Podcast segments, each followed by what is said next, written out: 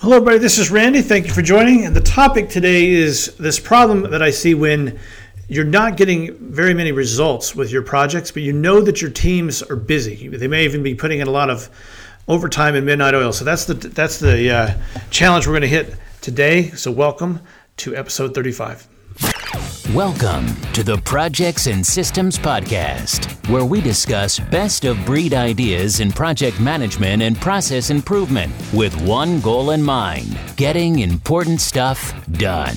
And now, your host, Randy Cox. All right, so your teams are busy. You know that they're not off, you know, just messing around or wasting time. You can see that they're really working hard and maybe like i said in the intro or the, the pre-roll maybe they're even you know putting in a ton of overtime but you are just not seeing things getting getting done.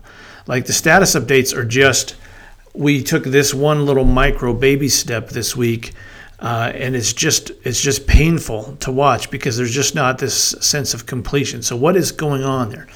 By far the most common root cause of this situation is that you have too much of what we call work in process or WIP. WIP. Now that means you've just basically means you've got too many irons in the fire. You're trying to keep too many plates spinning all at the same time. Now what happens when that's the case? You have you're causing your team to start to bad multitask to try to keep up with everything. So they try to do a little. They try to jump from project to project or item to item, and they start bad multitasking everything comes to a crawl. That means that very little is ever making it across the finish line. And then that causes employee morale to drop. And then customer satisfaction and customer confidence takes a nosedive.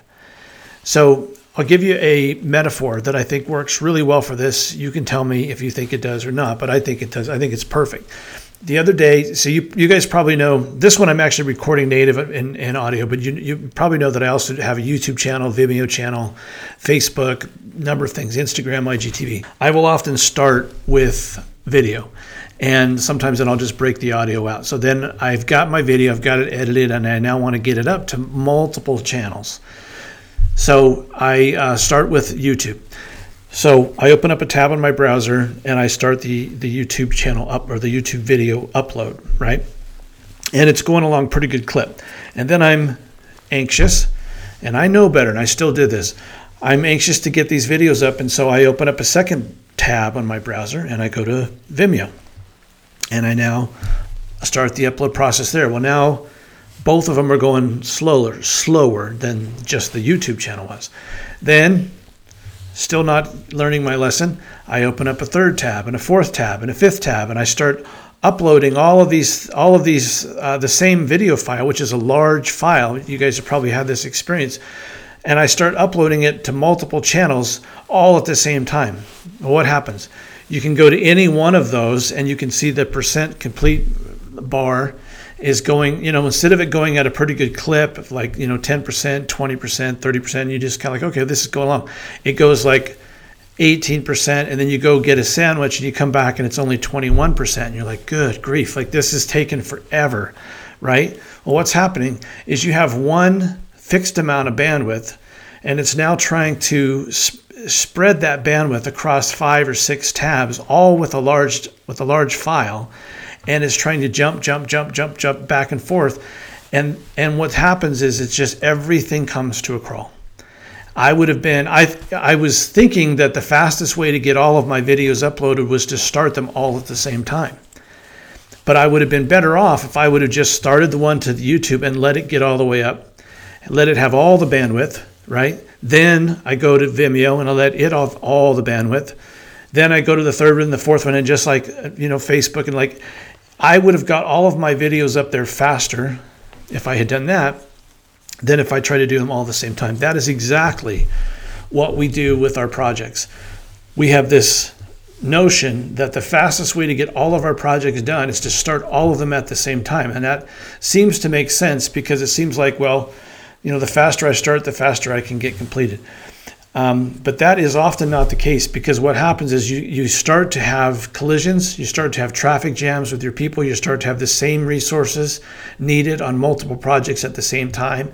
Your folks, like I said, start to bounce from one project to the next, and instead of having 100% of their fo- time focused on one, they might have, you know, they might go down to 25% or 10% or 5%, and they just don't make much progress.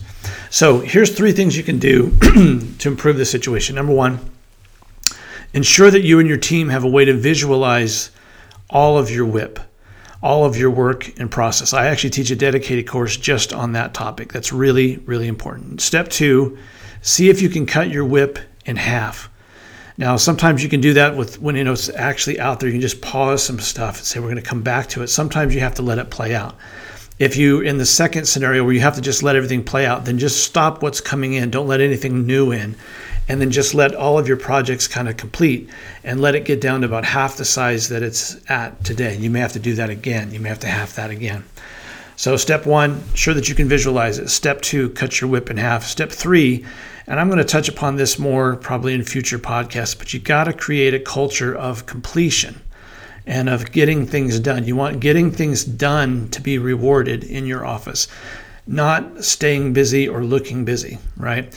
So you're going to find that the fastest, the most surefire way to increase the amount of work that actually gets completed is to drastically reduce the amount of bad multitasking you're engaged in.